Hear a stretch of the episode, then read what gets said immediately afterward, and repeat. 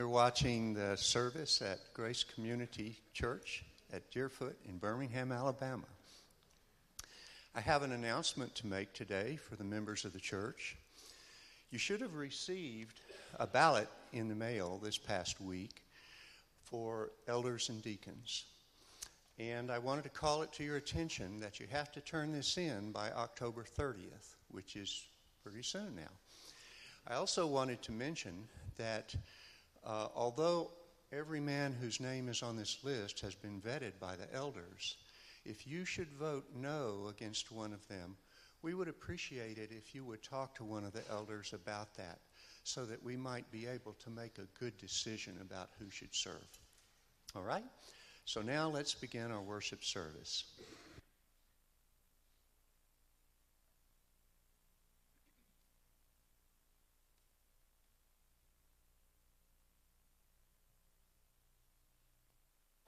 When I was woven together in the depths of the earth, your eyes saw me.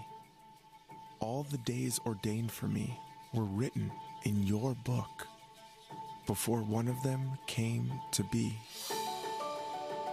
You have searched me, Lord, and you know me. You know when I sit and when I rise. You perceive my thoughts from afar. You hem me in behind and before, and you lay your hand upon me. Such knowledge is too wonderful for me, too lofty for me to attain. Where can I go from your spirit?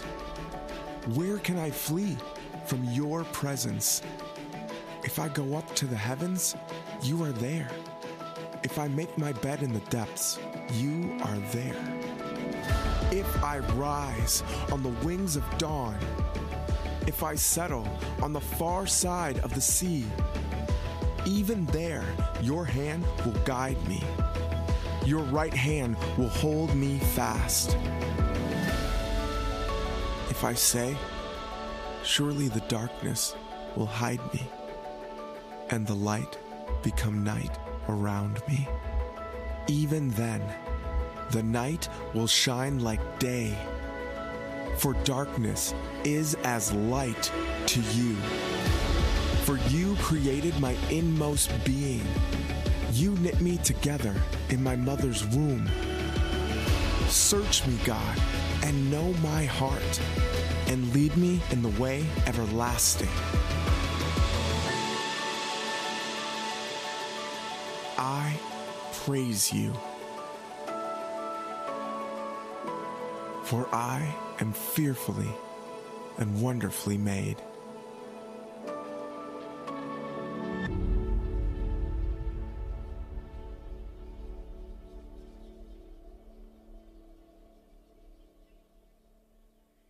There we go. Running with the skeleton crew back there. So, and just a minute ago, when Steve said, that uh, welcome to the you know Grace Community Circus. As of about ten minutes ago, you weren't going to even see that video or anything else, and so it's just been kind of a wild time. So that was a little bit uh, uh, nerve I'm going to lower this thing. This is really cool, you know, isn't that right? But you know, uh, but uh, our pastor Thad is away today, and so uh, Daryl Munkus is going to be speaking. And Daryl, you know, puts this thing way up here, and it's almost like you remember the all, you know, Kilroy was here, you know. Um, that's the way. But anyway, just just it, that's a cool thing. Phil, you did that. You did Thad. That's, that's a great little thing right there. Good good job, Phil. Anyway, um, but that is is away today, uh, and Dr. Hughley was actually uh, scheduled to preach, but he has not been feeling well lately. So, uh, fortunately, Daryl said, "Hey, I'm ready to go." So, uh, so we're going to enjoy uh, what the Lord has in store for us, you know, for that. Uh, I do want to talk about the video in just a few minutes, but I do want to remind you, remind everybody of the fall festival that is, you know, this next Wednesday. Fall festival is a big deal around here because we have uh, we have all sorts of things going on Wednesday night, and it's for the community, and that many people in the community come. I mean, it is a, a, amazing how many people. I don't know how many hundreds of people we have come through And we have a lot of our people that are working. We have guys that are parking cars. We have people running games. We have um, we uh, have a um, uh, trunk or treat thing going on. It is really a big deal. A lot of people come in, and there's a lot of seed being planted. Believe me, it's it's one of those things to where we don't know how those seeds are going to come to fruition. We don't know how. That's that's up to the Lord. We're just doing what God wants us to do, and we're planting the seeds. So, uh, so anyway, so y'all be in prayer about that.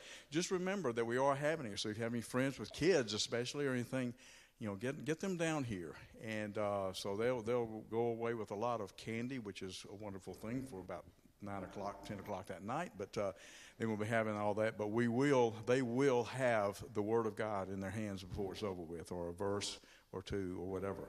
Seeds are going to be planted. So we just want you to remember that. Uh, yesterday we uh, we celebrated, uh, you know, the life of Ken Carden, a member of our church, and.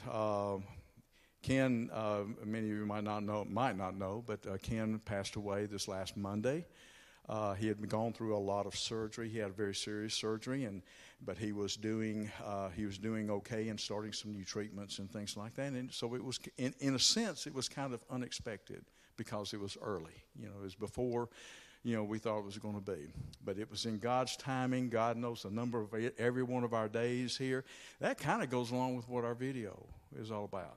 He knows our in, inward parts. He knows everything about us. And it was time for him to take Ken. So we celebrated his life yesterday and had a, had a good time together. But we do need to remember to uh, pray for Judy and the family. Um, and many of you have, uh, have gone through this. You know what it's all about. So I know that you will be on your knees praying for, for Judy during this time. It's a tough time, but she'll do fine because the Lord's going to be with her and she's going to be trusting in the Lord, no doubt. I picked that video this morning. It was really in, in response to uh, the Positive Choices dinner that was last Thursday night. A couple of weeks ago, uh, Sharon uh, Stauffer, Stauffer, yeah, Sharon Stauffer came up and told you about it. Several of our people were there, and some were working and helping, and others were just, we were there to uh, enjoy uh, listening to Pam Tebow speak.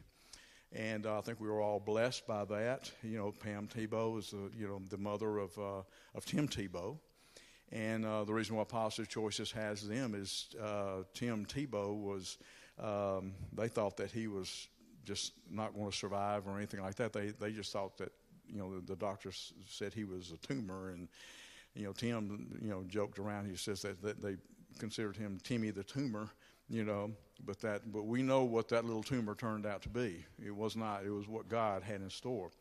So she talked about, she talked about uh, the uh, that everybody, and this this is just a couple of things that I walked away with, that everybody has a God story. And boy, does she have a God story, and there's no doubt about it. She has one and just a, a, miraculous way that things worked out there.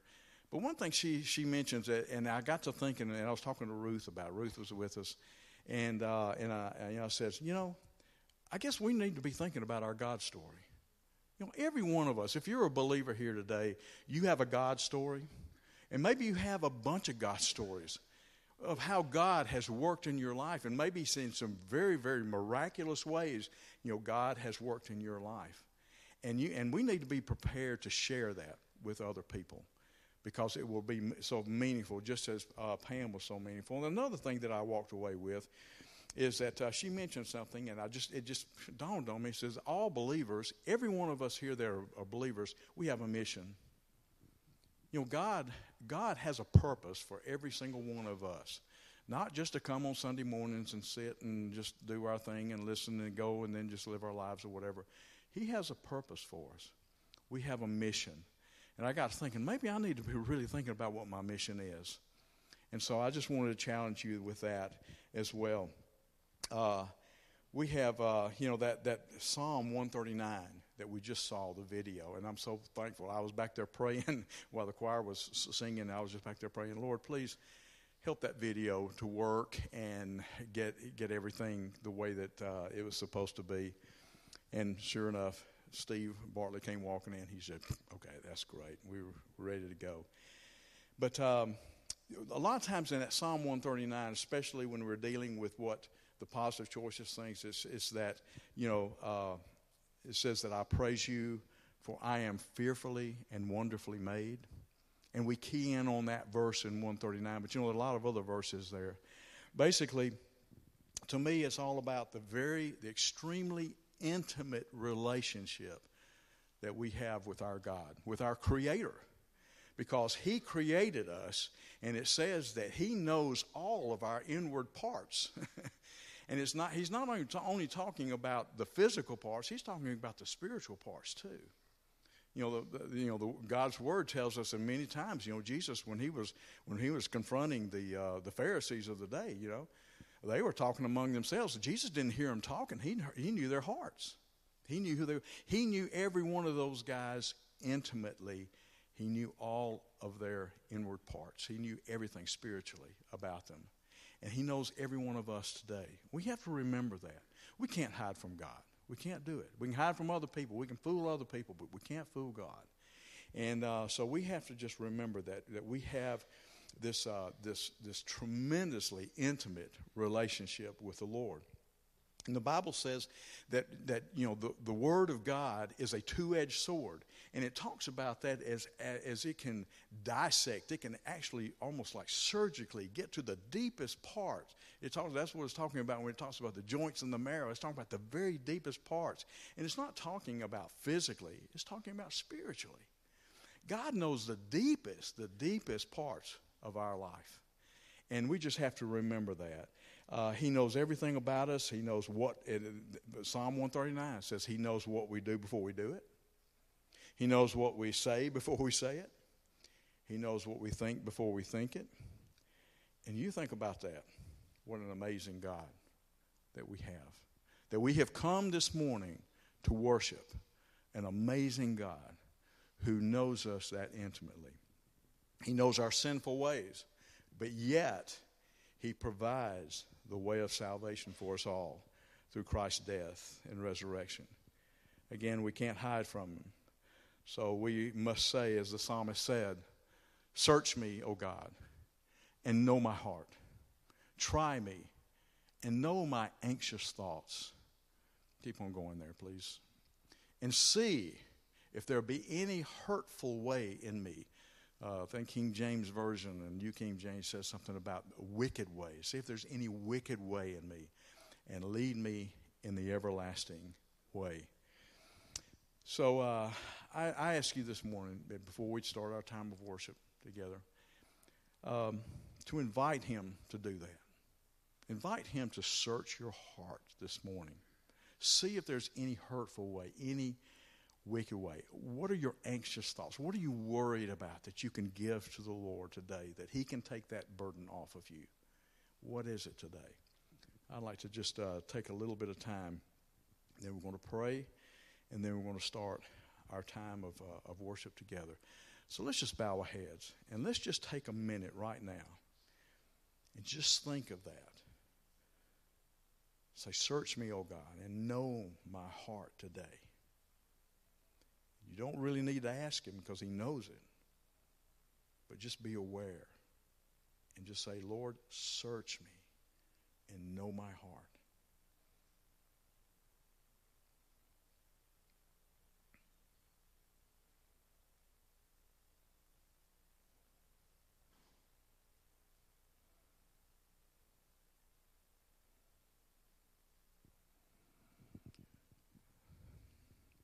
Father, this morning we come to you as a group of believers that are gathered together, that love one another, but we love you more.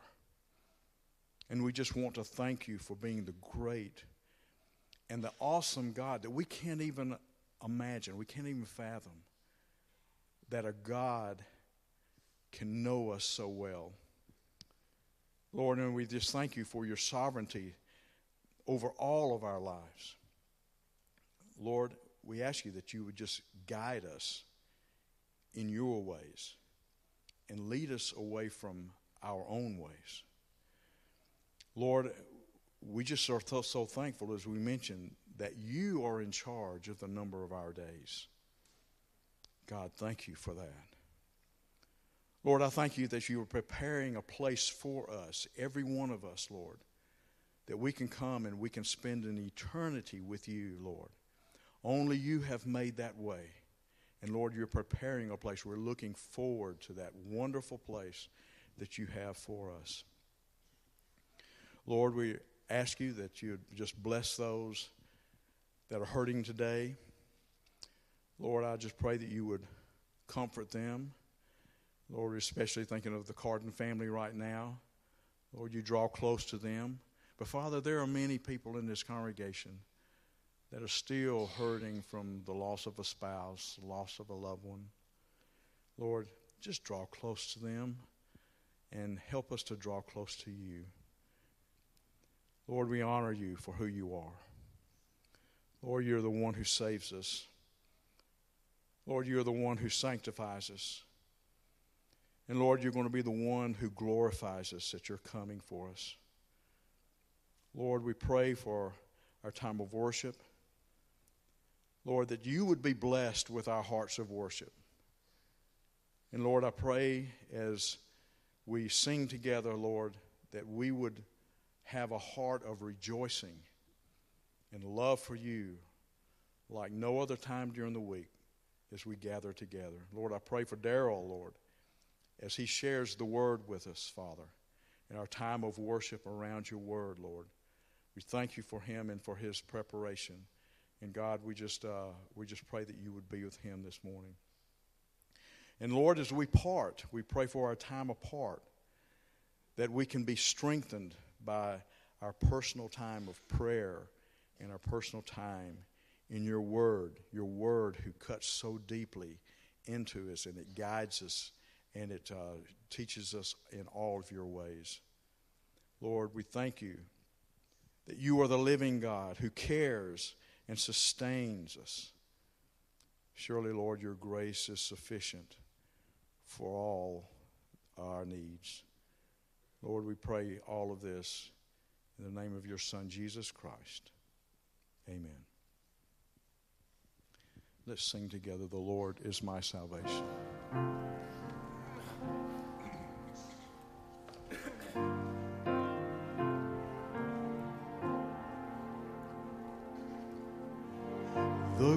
Grace of God has reached for me and pulled me from the raging sea. And I am safe on the solid ground. The Lord is my salvation.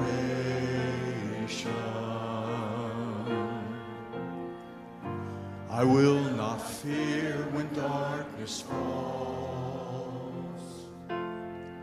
His strength will help me scale these walls. I'll see the dawn of the rising sun. The Lord is my salvation. Who is like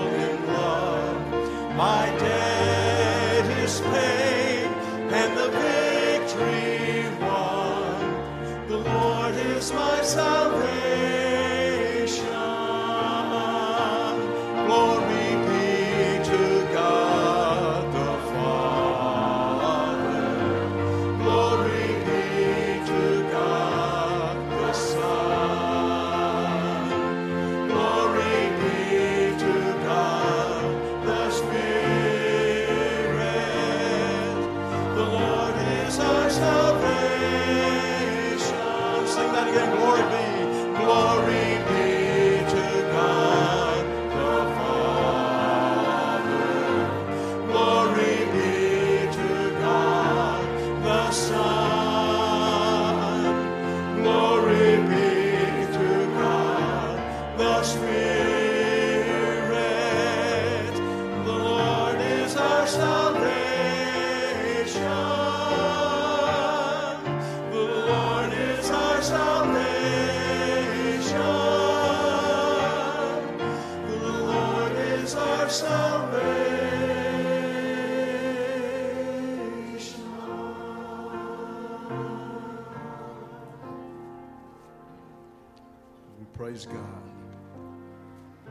is our great Savior. What a friend for sinners.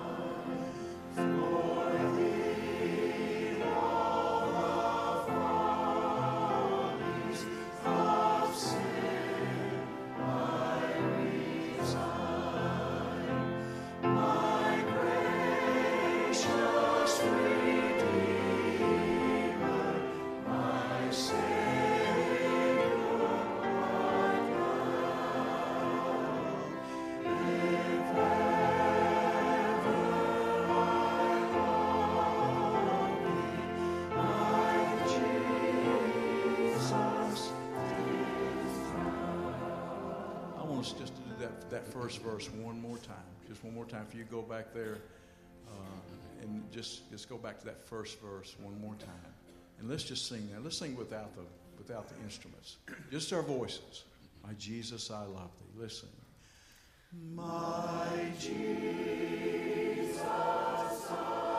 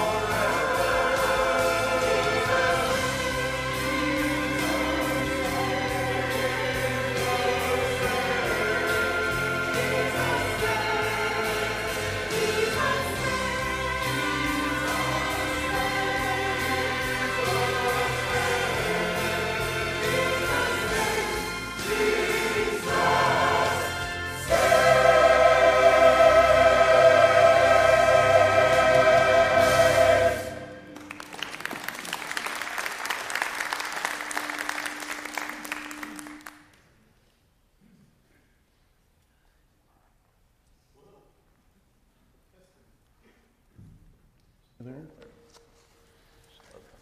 Well, thank you, Ron and the choir.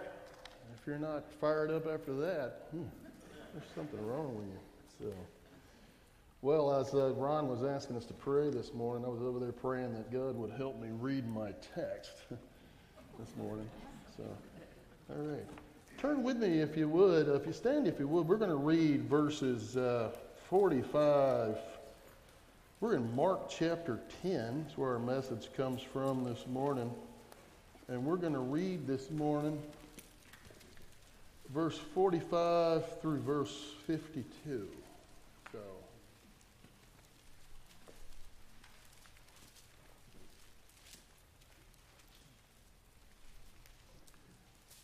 Verse 45 For even the Son of Man did not come to be served, but to serve, and to give his life as a ransom for many.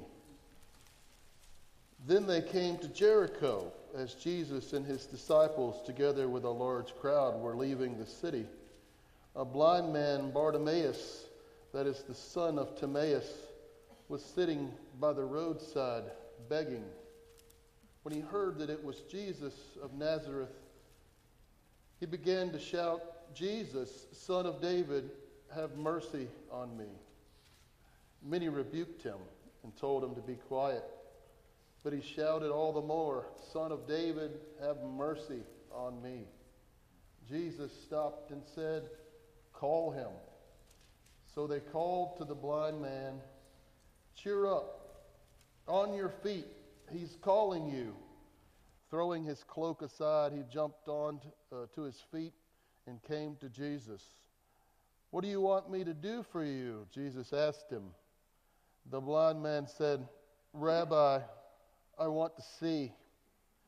Go, said Jesus, your faith has healed you.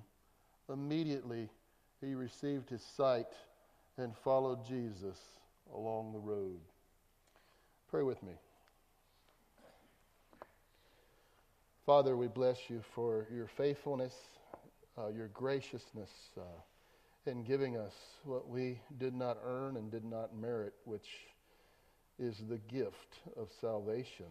Um, help us this morning as our sight oftentimes deceives us in life. We see things, we assume things to be true, and our sight can be an obstacle, as we will see this morning with Bartimaeus. Bless us as we get into this text. Teach us by your Spirit that we may be better stewards of your word and know how to engage a world that doesn't mind being deceived by their own perceptions. Bless us this morning for Jesus' sake. Amen. All right.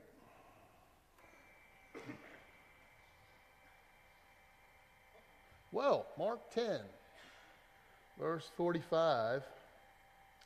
This text that we're going to look at today happens to be at the end of a major section in Mark's gospel, uh, sandwiched between Jesus' uh, Galilean ministry and his ministry in Jerusalem, right in between his ministry in the bayou and his ministry before Capitol Hill and all of its swamp creatures. so my rebs got drugged through the swamp uh, yesterday. So, uh, Jesus' Galilean ministry takes up the first part of Mark's gospel, and the aim of his uh, Galilean ministry was to slowly reveal to his followers who he was. That uh, he was not just a, a, miracle worker, he was not just a, a great prophet, but he was the Messiah the Son of God, God manifest in human flesh. Uh, the first section reaches a climax where Peter professes that Jesus is the Christ, the Son of the living God. And from that moment forward, Jesus pivots his focus to ready his followers for the culminating event of his earthly ministry as he goes to the swamp of Jerusalem to be crucified at the hands of the Jewish and Gentile Roman leaders. Uh, now, Mark 10:45, as many of you know, is a thematic verse for this gospel. For even the Son of Man did not come to be served, but to serve and to give his life as a ransom for many.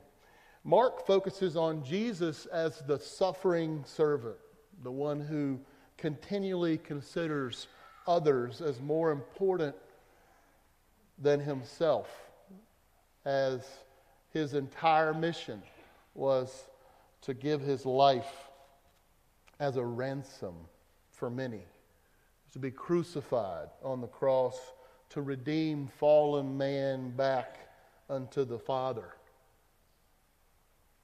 What God values, carnal men and fleshly men do not.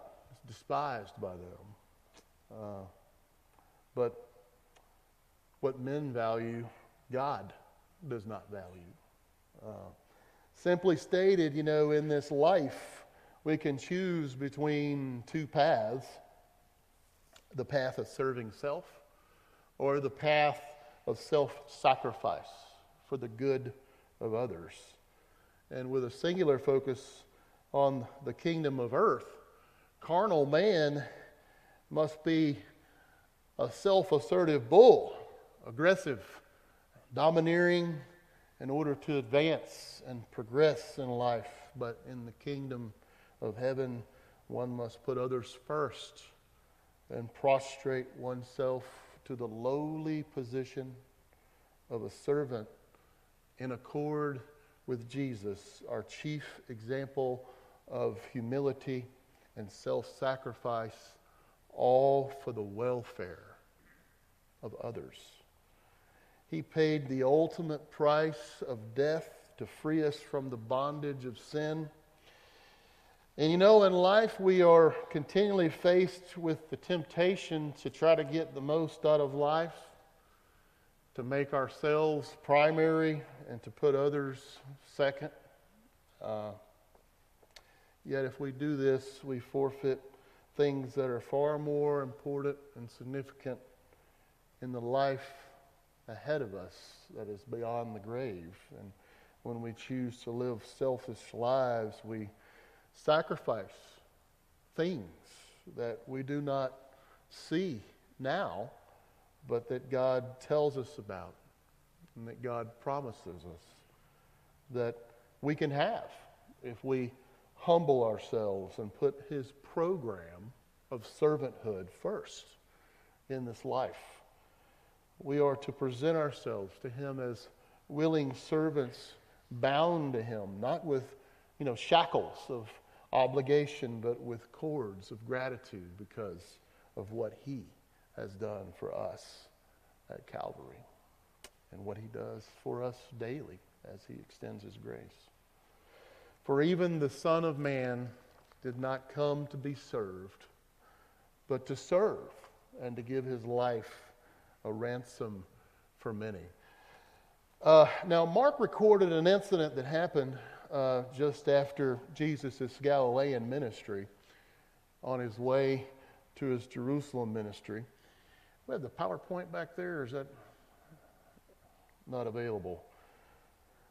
Uh, Mark recorded an incident that happened just after Jesus' Galilean ministry on his way to his Jerusalem ministry, and that is the healing of the blind beggar uh, Bartimaeus.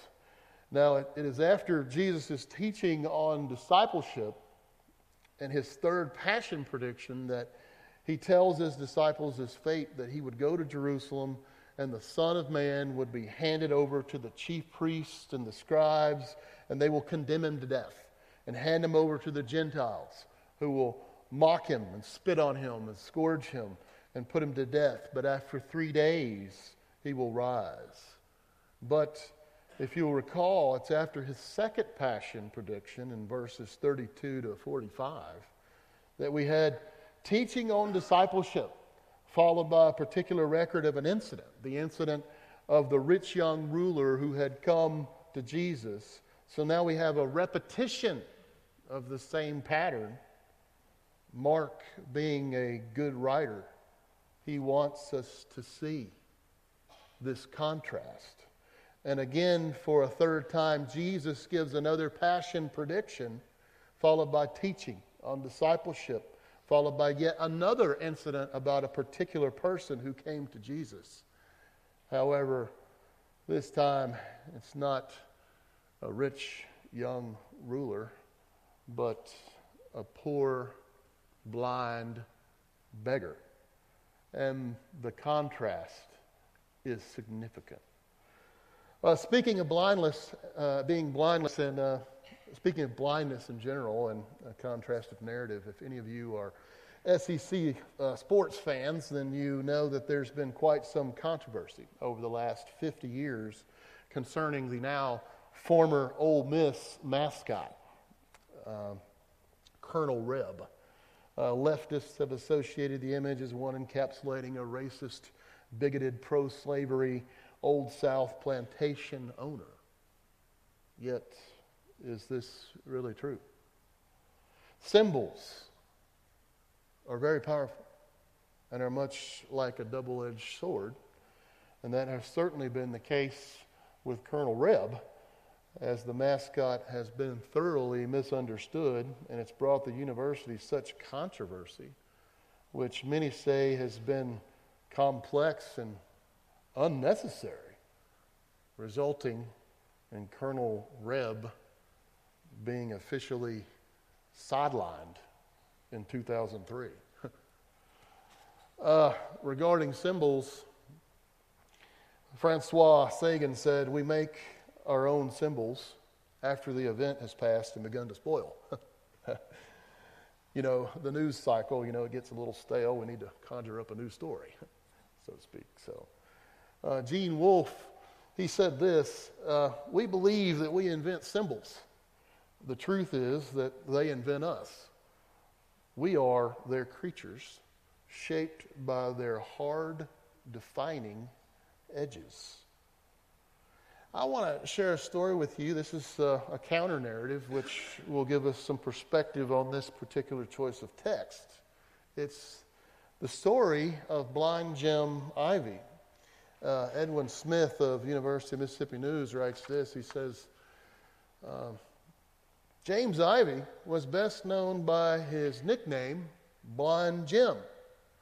For 60 years, he was a peanut vendor on campus, an unofficial mascot for the school, and self appointed dean of freshmen.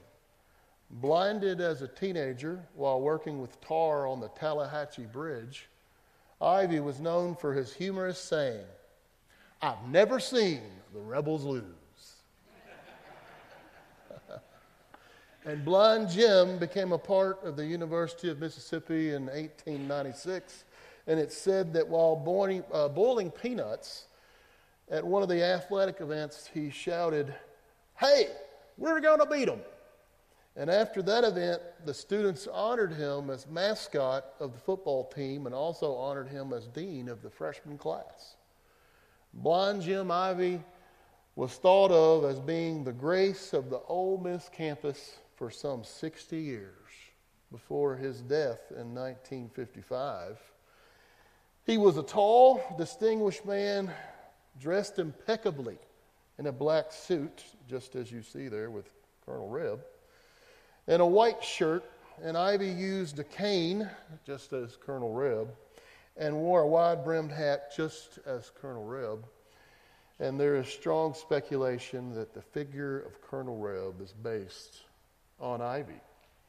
Blind Jim was widely known for his loyalty to the football, basketball, and baseball teams. His optimism, perseverance, and his genuine sense of humor endeared him to many people.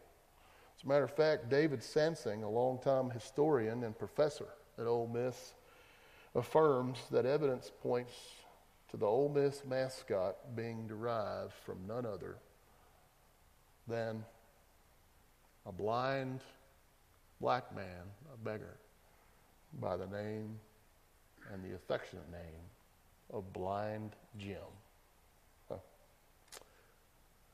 The story of blind Jim Ivy is just one tale as to how symbols, images, and the accepted narratives of our world can be sequestered, augmented, to hypnotize, willfully craft a monopoly of thought. You know, the world wants to make sure that everyone remembers James Meredith, but uh, obviously not so with James Ivy. Huh?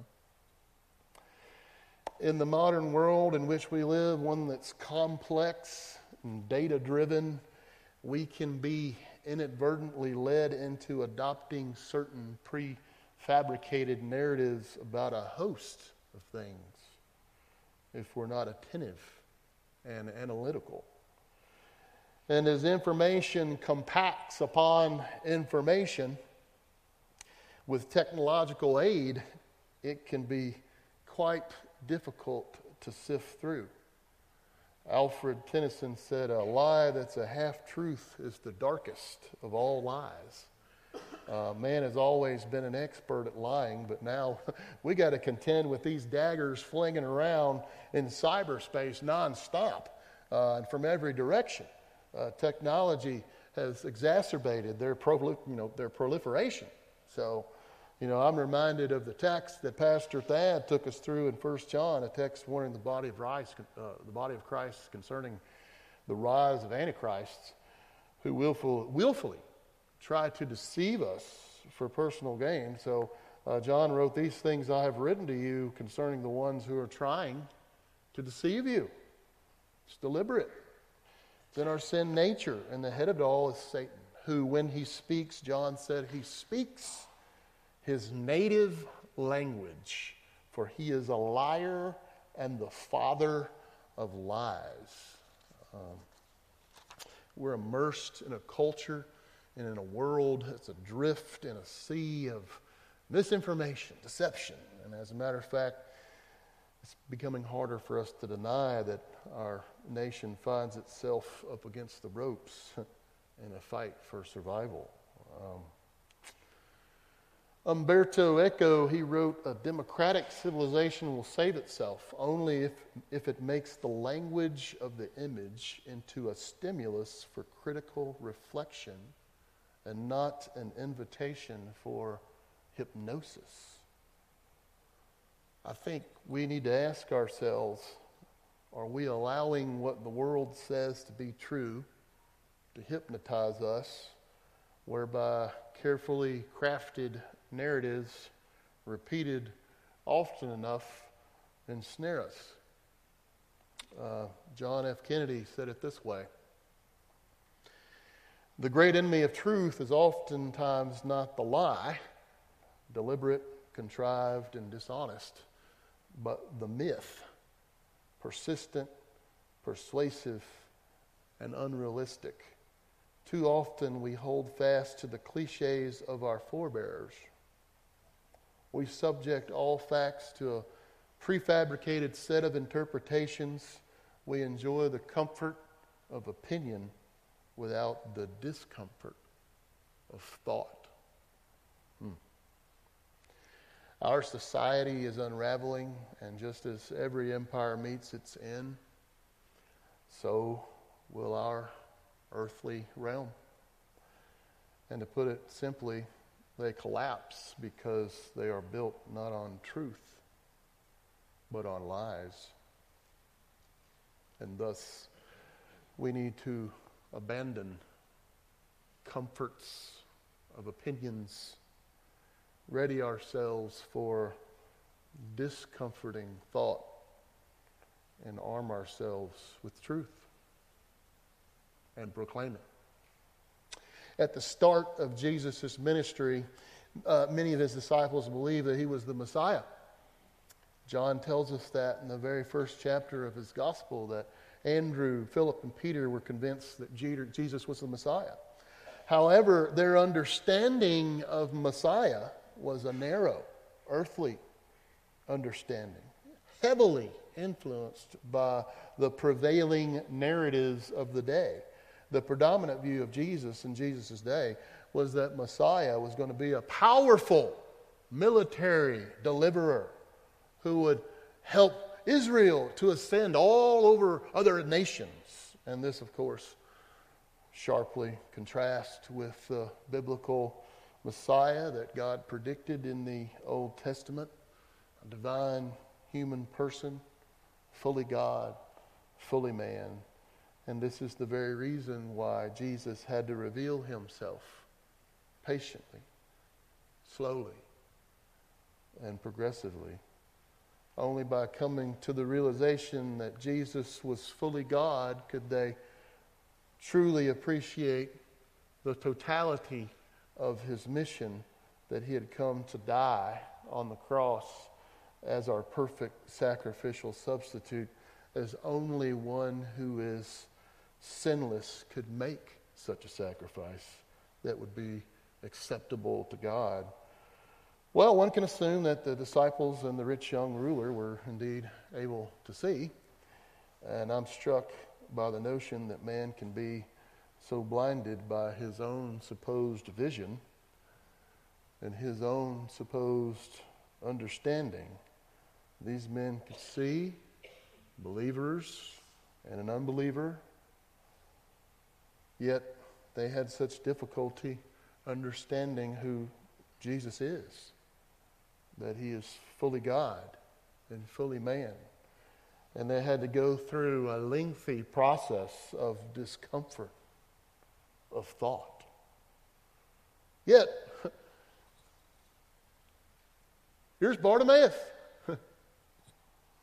he couldn't see, but he positioned himself right by the road to encounter Jesus as he knows uh, exactly who he is.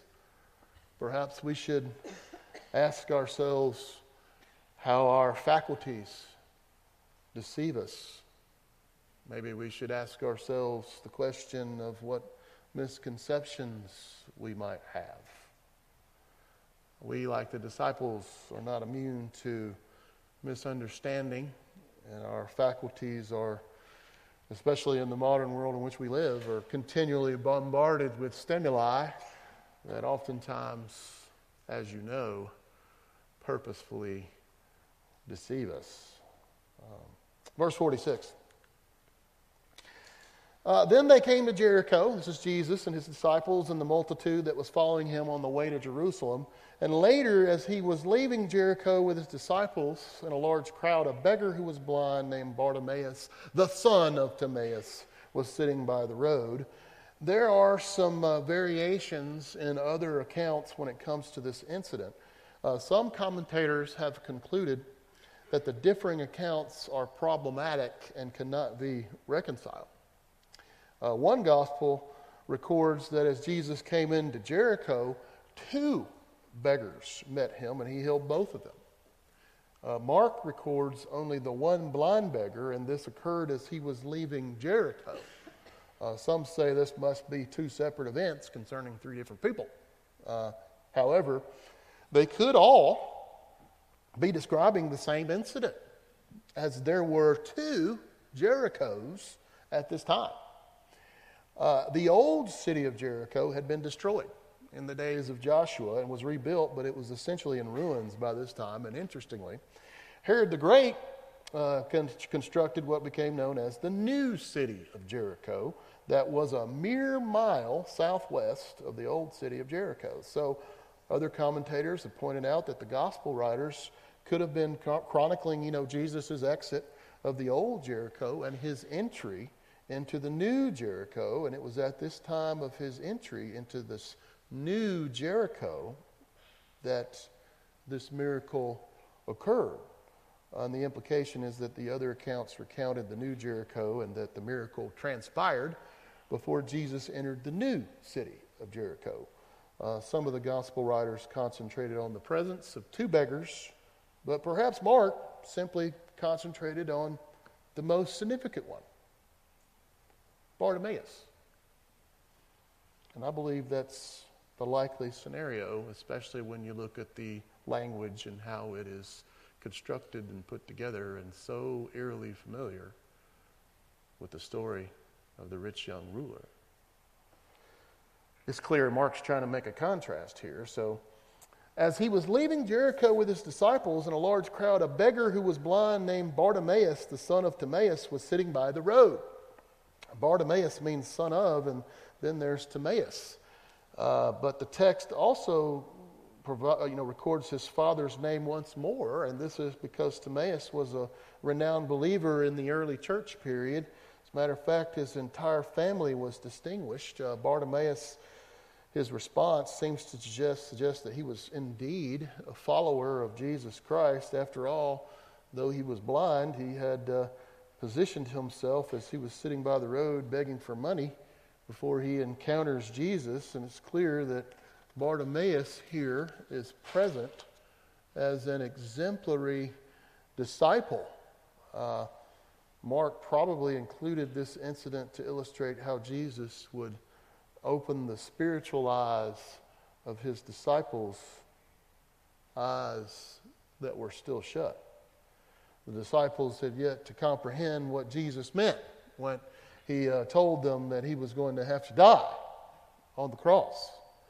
And they were not able to grasp his teachings on servanthood and discipleship. So they were spiritually blind to the reality of who Jesus was and the totality of his mission as it had not yet been made manifest in their minds. And yet, here is Bartimaeus, who was physically blind, and here he is sitting by the road.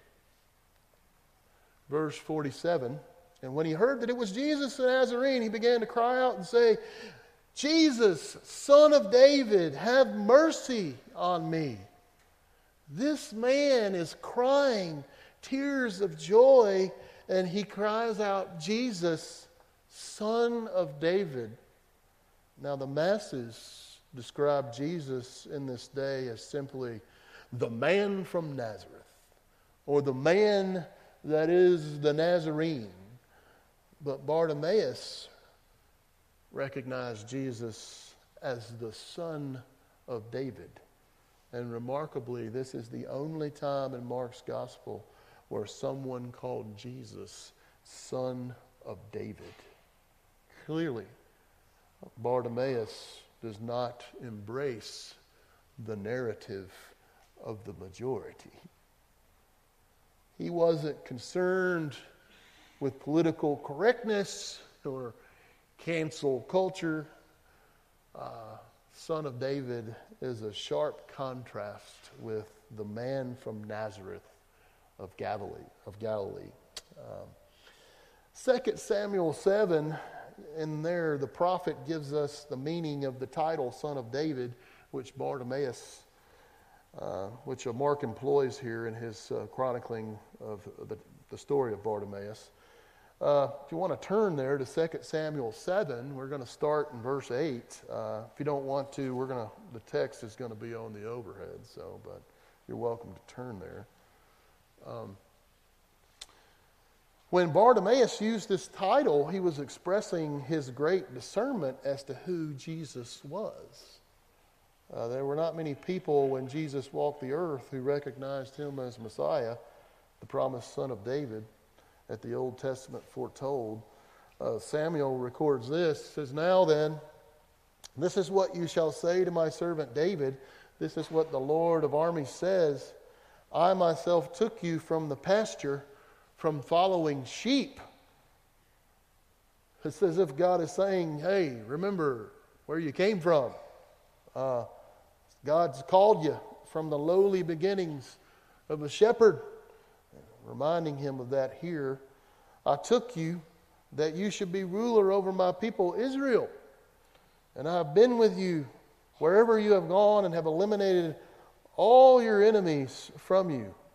I will also make a great name for you, like the names of the great men who are on the earth. Verse 10. And I will establish a place for my people Israel, and will plant them so that they may live in their own place and not be disturbed again, nor will malicious people oppress them anymore as previously. God alone will ultimately bring Israel into its haven, which is still future. Verse 11 Even from the day I commanded judges to be over my people Israel uh, when they first entered the promised land, and I will give you rest from all your enemies. Um, continue on, verse 11. The Lord also declares to you that the Lord will make a house for you.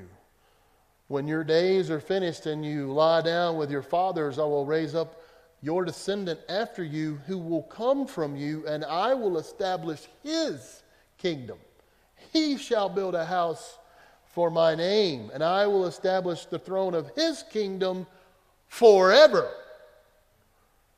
I will be a father to him, and he will be a son to me, uh, the descendant of David, who, uh, through whom God will fulfill his promises completely, is Jesus Christ.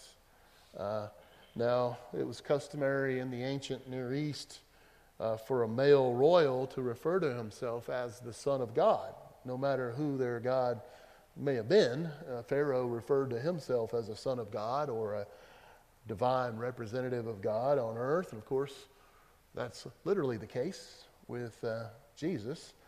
Uh, verse 14 uh, when, when he commits iniquity, I will discipline him with a rod of men and with strokes of sons of mankind. Uh, God gives us here a foreshadowing of things that uh, will have sweeping consequences. On the front end, it applies to Solomon, whom God chose to establish the nation. But the long term consequences of this prophecy were much, much more significant than anyone at this time could have possibly conceived. Solomon to Jesus Christ. Solomon needed discipline because he departed from the will of God. He was a sinner. He experienced this rod of discipline in his reign, and he experienced defeat at the hands of his enemies as he did not obey the Lord. And as a child of God, when you don't obey the Lord, you're subject to divine discipline. Yet Jesus never disobeyed. He was perfectly attuned to the will of God, even to the cross. Earlier in this gospel, at Jesus' baptism and the transfiguration, the Father spoke of Jesus This is my well beloved Son. Hear him.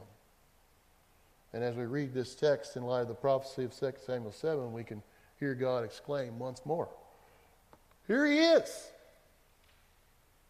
Here is the son of David. Hear him. All through Israel's history, they were always anticipating the fulfillment of this prophecy. Was it Solomon? Was it Solomon who was going to be this descendant of David who would lead Israel into its era of prosperity and rest? Solomon couldn't do it because he departed from the will of God. He was a sinner. Well, Solomon gave birth to Rehoboam. Would Rehoboam be the descendant of David uh, who would stay in accordance with the will of God and lead Israel into prosperity and rest? Well, Rehoboam couldn't do it either. He departed from the will of God as well. He was a sinner. Israel kept speculating through all of its kingships for this son of David or Son of God to ascend and to take the reins. And in the fullness of time, this descendant of David came in the person of Jesus Christ. Uh, verse 15 goes on, But my favor shall not depart from him, as I took it away from Saul, whom I removed from you. Uh, no matter the rise and fall of these rulers who depart from the will of God into sin, the Lord will not abandon this line of David. God is saying there will be a descendant of David who will come and establish his kingdom forever. This is unilateral. It's not contingent upon the actions of man. God will do this. And verse 16, your house and your kingdom shall endure before me forever to the end of time. Your throne shall be established forever. So, as we go back into Mark 10, we can see that Bartimaeus knows his Bible. He recalls this verse. When Bartimaeus calls Jesus the son of David, he is professing that Jesus is the descendant of David of 2 Samuel 7, the promised Messiah that Israel had longed for. He is a believer in Jesus Christ, and he is so anxious as he hears it's Jesus and he believes that Jesus immediately can heal him from his physical estate, his blindness. He expresses humility and he expresses trust. Uh, verse 47 And when he heard that it was Jesus the Nazarene, he began to cry out and say, Jesus, son of David, have mercy on me. Uh, many were sternly telling him to be quiet. Here's the mob the, the guys who just can't see. they just can't see.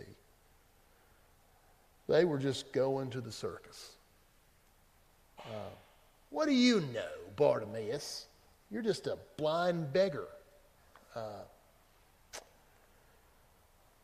here he is, son of David.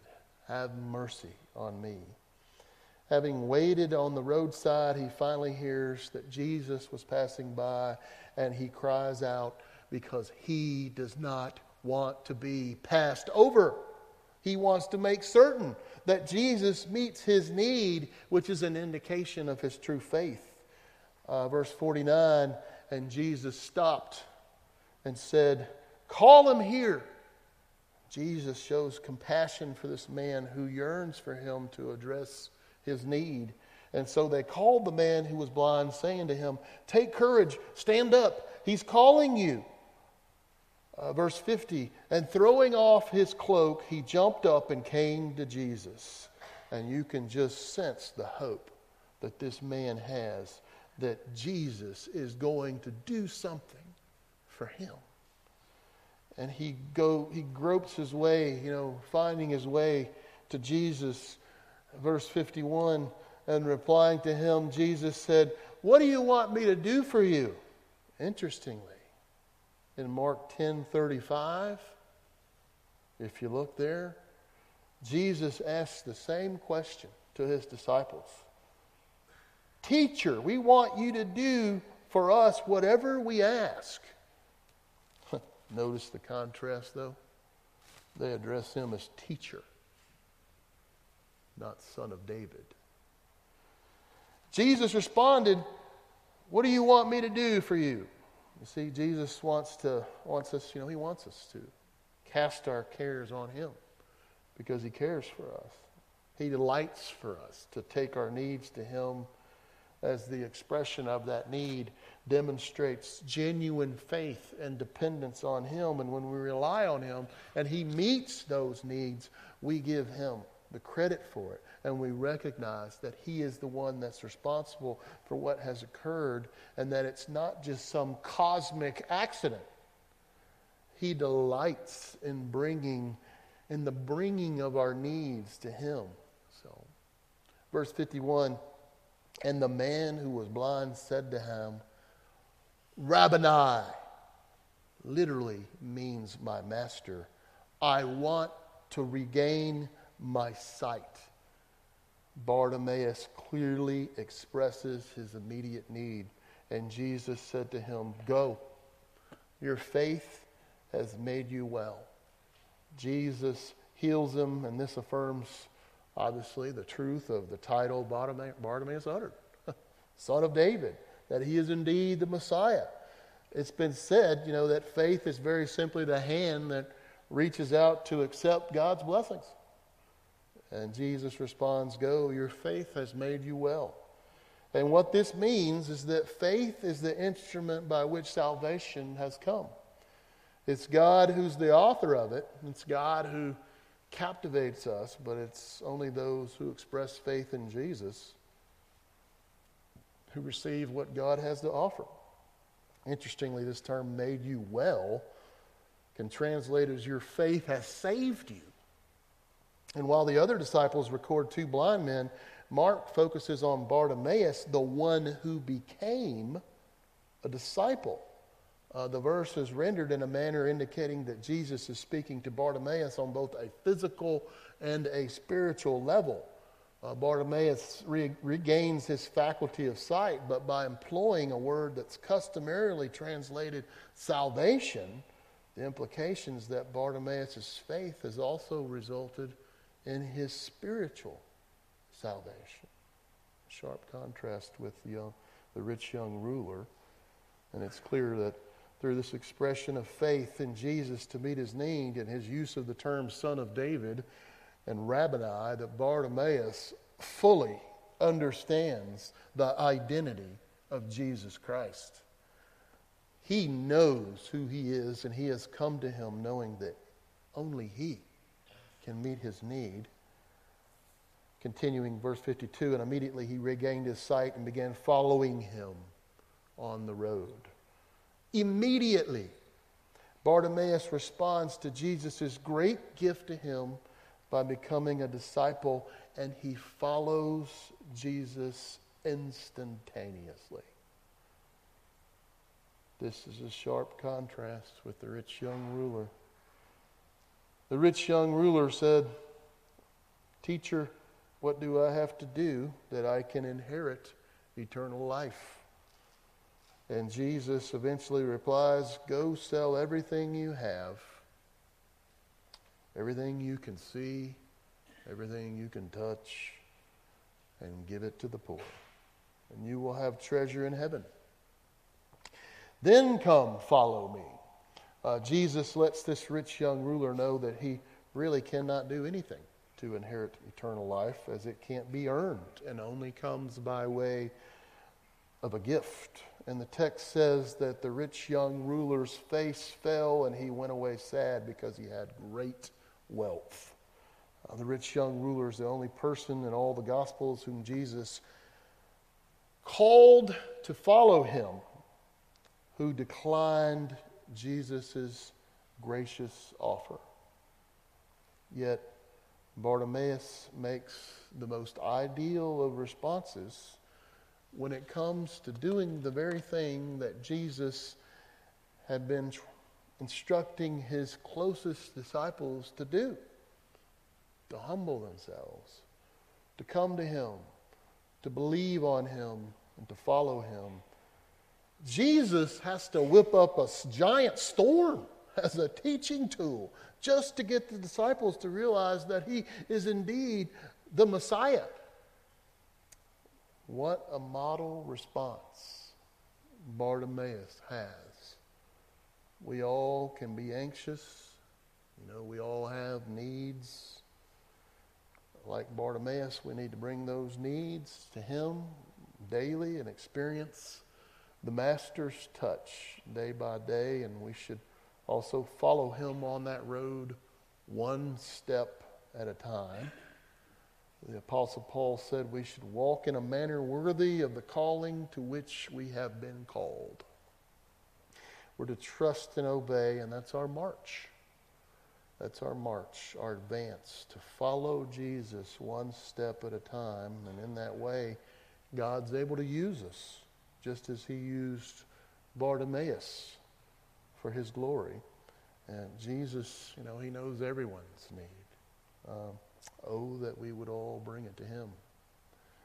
He healed Bartimaeus only by request, as he only saves those who ask him to save them from their iniquity. He lets us struggle until we have exhausted all of our energies and we have no other avenue left than to cast ourselves on Him. And then He pulls us out of the storms of life. So, this is a tremendous text, isn't it?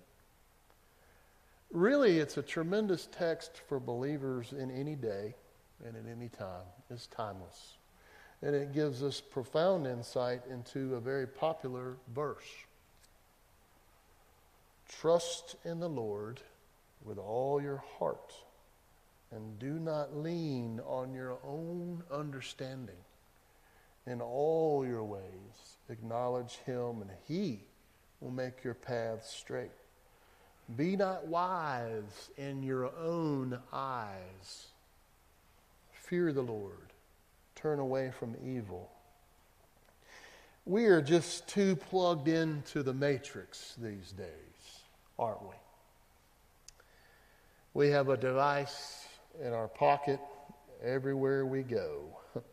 Aubrey told me last night that Lucas said this to her.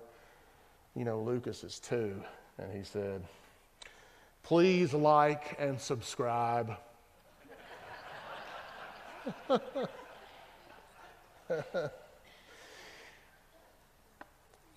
the psalmist says, Turn my eyes from looking at worthless things and give me life in your ways. Jesus was truth manifest, and our eyes should feast on him. Bartimaeus had never beheld the Son of God with his own eyes. Unlike the twelve and the other disciples who were in close proximity to Jesus, yet he was a believer. And in this sense, we're like Bartimaeus. Uh, we have not beheld the Son of God in human flesh, and yet we have believed. On the other hand, Bartimaeus is not like us in that his temporal physical state, through his immense demonstration of faith, he had the privilege, though having been blind, of physically walking with Jesus as an exemplary disciple with a model response. He was not blinded by his own vision. he was not blinded by his own understanding to make it day by day. He wasn't inundated with symbols, imagery, advertisements. He understood his limitations. Other followers, you know, they held their own professions and made their own way, like the disciples who made ends meet as fishermen. the same fishermen and the same disciples who, if you remember, put Jesus in the back of the boat because they were the experts. Bartimaeus was a blind beggar, but his condition had instilled in him an innate sense of dependence, and he knew his Bible. He recognized Jesus and he trusted that Jesus could meet his need. And when Jesus did meet his need, Bartimaeus gratefully gave himself in return as a disciple of Jesus Christ, and fittingly, only when he could see clearly did he follow Jesus. And then Jesus helps him day by day by his grace, his strength, and his wisdom. And so it should be with us. I was uh, struggling to how to conclude this this morning.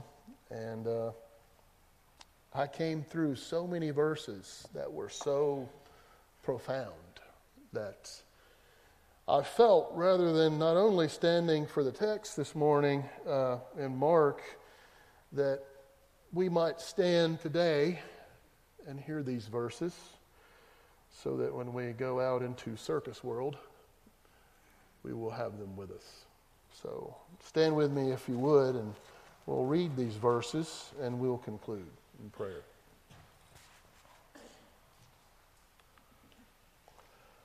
Haughty eyes and a proud heart, the lamp of the wicked, are sin. Woe to those who are wise in their own eyes and shrewd in their own sight. Isaiah wrote during the stormy period, the expansion of the Assyrian Empire and the fall of Israel. Keep on listening, but do not understand. And keep on looking, but do not gain knowledge. make the hearts of this people insensitive, their ears dull, and their eyes blind, so that they will not see with their eyes, hear with their ears, understand with their hearts, and return and be healed. Then, then uh, I said, Lord, how long? And he answered, Until cities are devastated and without inhabitant, houses are without people, and the land is utterly desolate. The Lord has completely removed people and there are many forsaken places in the midst of the land. For all that's in the world, this sound familiar? The desires of the flesh and the desires of the eyes and the pride and possessions is not from the Father, but it is from the world. Your eye is the lamp of your body. When your eye is healthy, your whole body is full of light. And when it is bad, your body is full of darkness.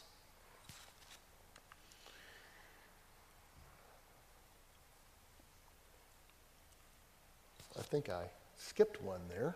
Sorry about that. I will not set before my eyes anything that is worthless. I, I hate the work of those who fall away. It shall not cling to me if my step has turned aside from the way and my heart has gone after my eyes, and if my spot, if any spot has stuck to my hands, then let me sow and another eat, and let what grows from me be rooted out. If my step has turned aside from the way and my heart after my eyes, I'm sorry, I'm repeating the same verse. Well, maybe I'm meant to read it twice, so I'll read it twice. And if any spot has stuck to my, my hands, then let me sow and another eat, and let what grows for me be rooted out. And lastly, we look not to the things that are seen, but to the things that are unseen. For the things that are seen are transient, but the things that are unseen are eternal. Pray with me and we'll conclude. So, Father, we bless you for this text. We bless you for your servant Bartimaeus. Such a exemplary example for us, such an ideal response to uh, your abilities, your power, and your strength. A response to your, your gift of salvation and his following of Jesus. Such a simple, simple response, but a response that changed the course of his life. And we pray that our response would be one of simplicity, one of trust, one of obedience. And we trust that you will lead us as we seek to follow you, and that you will provide us the grace we need day by day to walk in your ways. And we acknowledge that we are indeed under construction.